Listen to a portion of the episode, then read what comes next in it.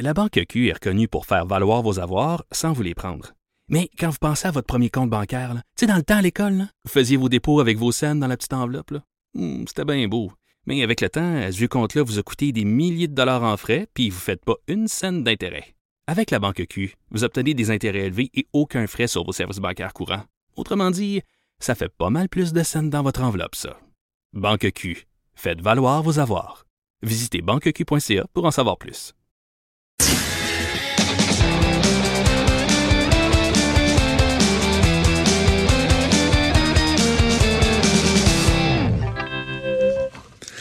Ah, je vais sniffer et expirer grâce à la chronique disque dur de Stéphane Plante qui va me changer les idées. Je suis de bonne humeur quand t'arrives, Stéphane. Même si j'étais pas de bonne humeur il y a trois secondes, je suis de bonne humeur. Parce que tu vas nous parler des chansons euh, et du thème de l'Halloween. Ben, bien sûr, parce que c'est, c'est, c'est aujourd'hui. Ben, c'est demain l'Halloween, Stéphane. Ouais, c'est demain, C'est aujourd'hui. mais- C'est demain, on le sait plus. Là, on ne sait plus. Moi, j'ai assez de chansons. Vous allez pouvoir en écouter sur deux jours. Ça, c'est certain.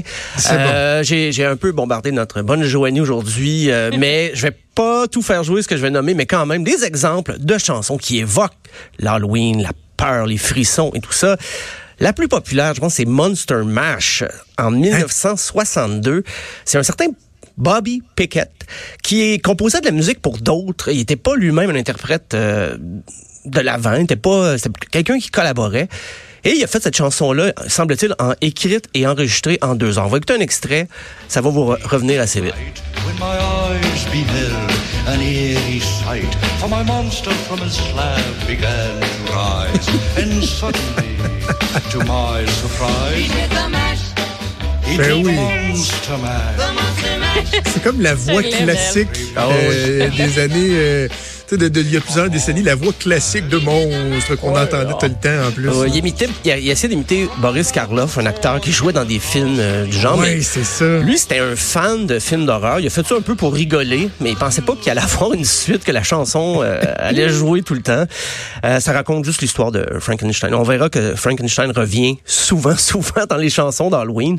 Euh, mais deux heures, mais quand on écoute la chanson, peut-être que deux heures, c'est long, même pour avoir écrit, enregistré, parce que c'est assez répétitif.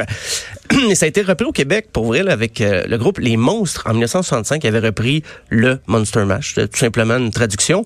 Mais fait intéressant, Les Monstres, c'est l'ancien groupe de Mark Hamilton, celui qui chantera plus tard comme j'ai toujours envie d'aimer. Mais en 65, il y avait un groupe, dans la pleine époque, la belle époque euh, des groupes yéyé au Québec. Tous les groupes cherchaient une gamique un peu. Ils cherchaient comment se distinguer. Il y avait César et les Romains, il y avait les Classels. OK. Et lui, il a décidé, bon, on va faire un groupe d'horreur. Et ça s'appelait Les Monstres. Chaque membre du groupe avait un, un nom en rapport. Mark Hamilton lui-même, son pseudonyme était Dracula. Et puis, leurs 45 tours, il avait adapté les pochettes comme de Photopolis et tout ça. Et la plus connue, mais là, je, je connue, là, je mets d'immenses guillemets, là, parce qu'on se rappelle pas vraiment de cette chanson-là, mais c'est le thème du cimetière, chanson instrumentale des monstres.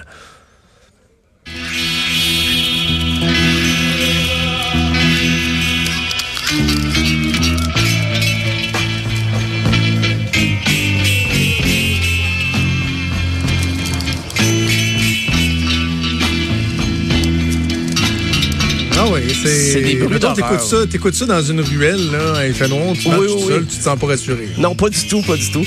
Euh, si on plus près de nous dans les années, ben, les Ramones avec Pet Cemetery, une chanson qui avait été écrite spécialement pour le film de Stephen King euh, dans les années 80, fin 80.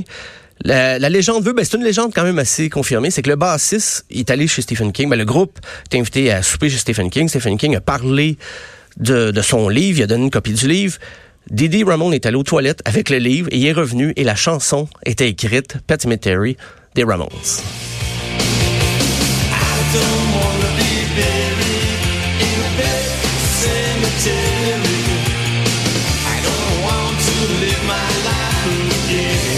Ouais, j'ai envie de dire que la chanson est beaucoup moins terrifiante que le film Pet Cemetery Oui, oui, qui non. lui foutait la fait. chienne. Ah oui. Ah ouais, jamais vu. C'est- Ah oui, non, ça, c'est un, des- c'est un des films qui est à la base du pourquoi j'aime pas les films d'horreur. Ah, pour vrai? Ah oui, Ah non, non, non, j'ai non, non, j'ai un très mauvais souvenir de ce film-là. Une autre rareté québécoise, est le monstre de la Maine, le groupe, euh, un groupe très éphémère, Vos voisins, c'est début 70, mais les paroles ont été écrites par Marcel Sabourin, l'acteur qui joue à peu près tous les rôles de grand-papa dans les téléromans, euh, qui est toujours très souriant, mais là, il a écrit des paroles assez terrifiante, Le monstre de la Maine par le groupe Vos voisins.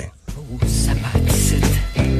Devant sa grosse face-là, il grogne tout le kit. Il est pire que Dracula. C'est effectivement terrifiant dans tous les sens. C'est terrifiant, oui, oui, quand même.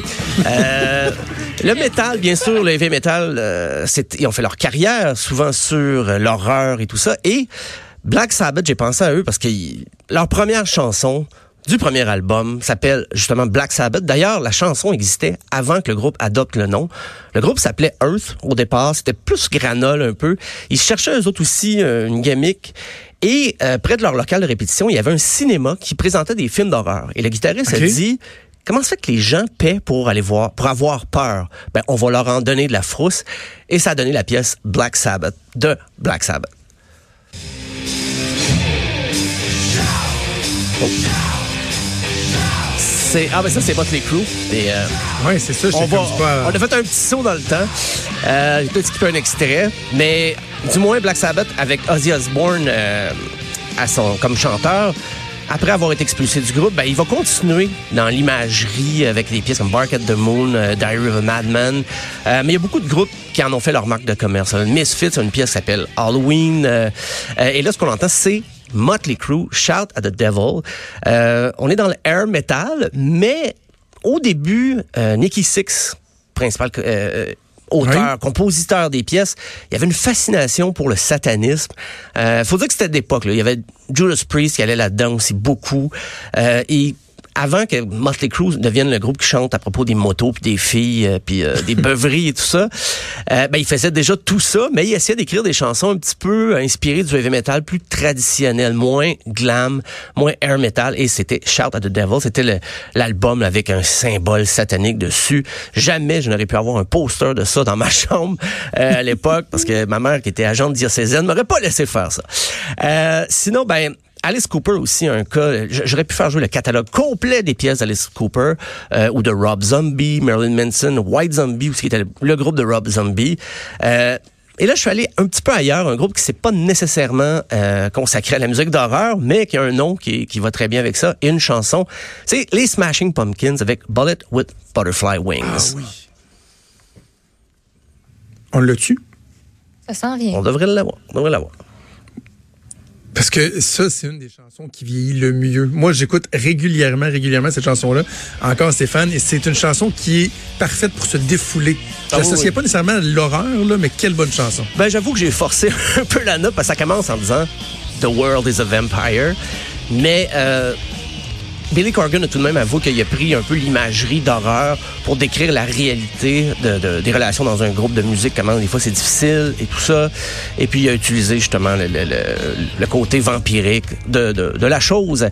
Euh, dans l'horreur, peut-être plus directement, euh, il y a Dr. Jekyll et Mr. Hyde qui ont inspiré, non pas une, mais deux chansons. Tout d'abord, Serge Gainsbourg, mais aussi, plus local, Jean Leloup, sur l'album L'amour est sans pitié. Il y avait- une pièce bien nommée Dr. Jekyll and Mr. Hyde. de préparer formule magique à base de pétrole desséché pour devenir homme héroïque. La mixture lui-même, il va voir, afin de passer à l'histoire une rêve de puissance et de gloire. Enfant de son laboratoire. OK. C'est du, c'est du Leloup. euh, quand il a commencé à devenir plus rock, parce qu'on sait que Jean Leloup euh, n'aimait pas du tout son premier album, l'album Menteur, parce qu'il était très euh, comme arrangé avec des synthétiseurs, plus euh, système MIDI, pas des vrais drums. Avec cet album-là, il s'est vraiment affirmé comme un chanteur rock. Et bien plus tard aussi, il va chanter sur le Dôme. L'album suivant, il y aura la pièce Le Castel Impossible, qui s'est appelé au départ Le Manoir à l'envers. Et c'était vraiment une chanson qui évoquait un peu Edgar Allan Poe, les ambiances, euh, les ambiances d'horreur qui font peur et tout ça. Et puis Jean Leloup, euh, on- il est capable d'aller dans bien des directions, mais je sais qu'il affectionne particulièrement l'univers euh, des films d'horreur. Euh, je parlais de métal, bien sûr, Iron Maiden, le catalogue complet de Number of the Beast, euh, Bad Out of Hell, de Meatloaf.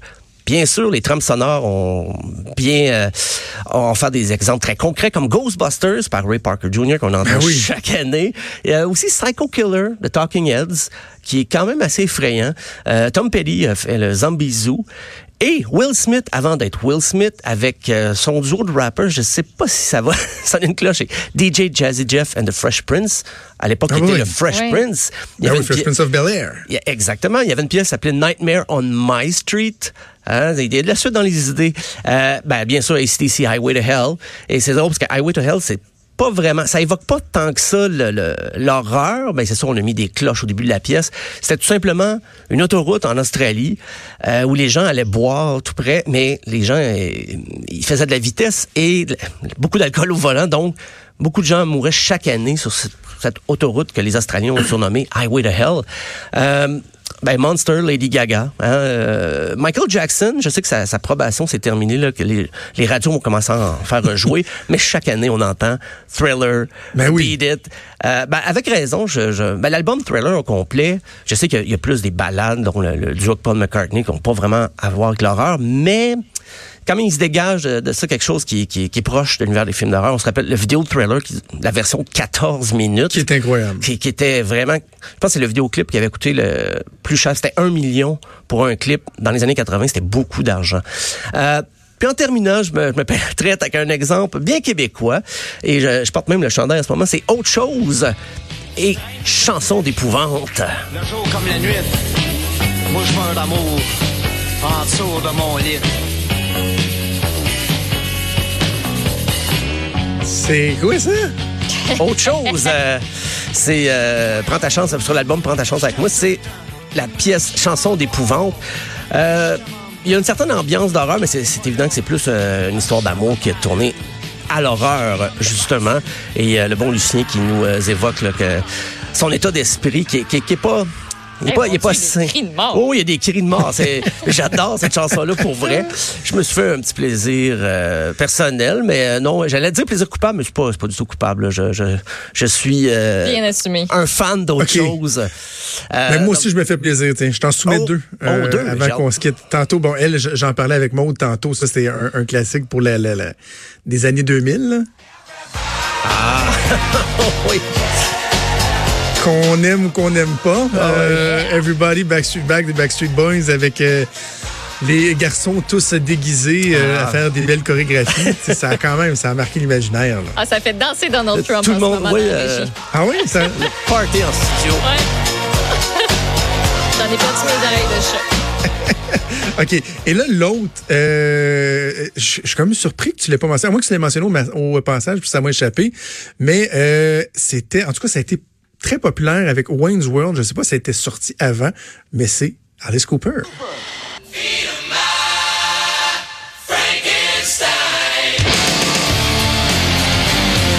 Feed My Frankenstein Ah oui. d'Alice Cooper. Ben, je l'ai euh, évoqué au passage. En fait, Alice. Cooper au complet, ça aurait pu euh, Welcome to My Nightmare, euh, Elected, il y a plein, plein, plein de chansons. euh. ben, Alice Cooper, c'est drôle, c'est, il était allé à Paris. Il y avait un groupe avant qui s'appelait The Spiders, qui aussi se cherchait une gamique pour se faire euh, connaître.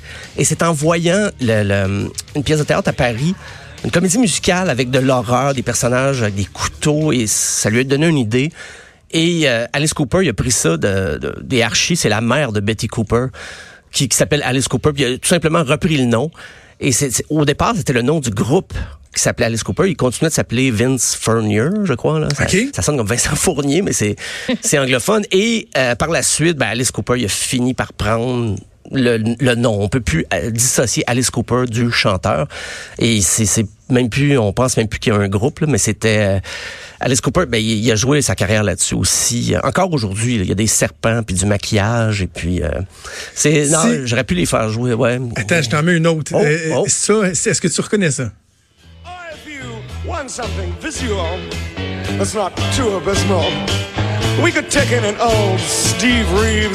If I'm glad we caught you at home.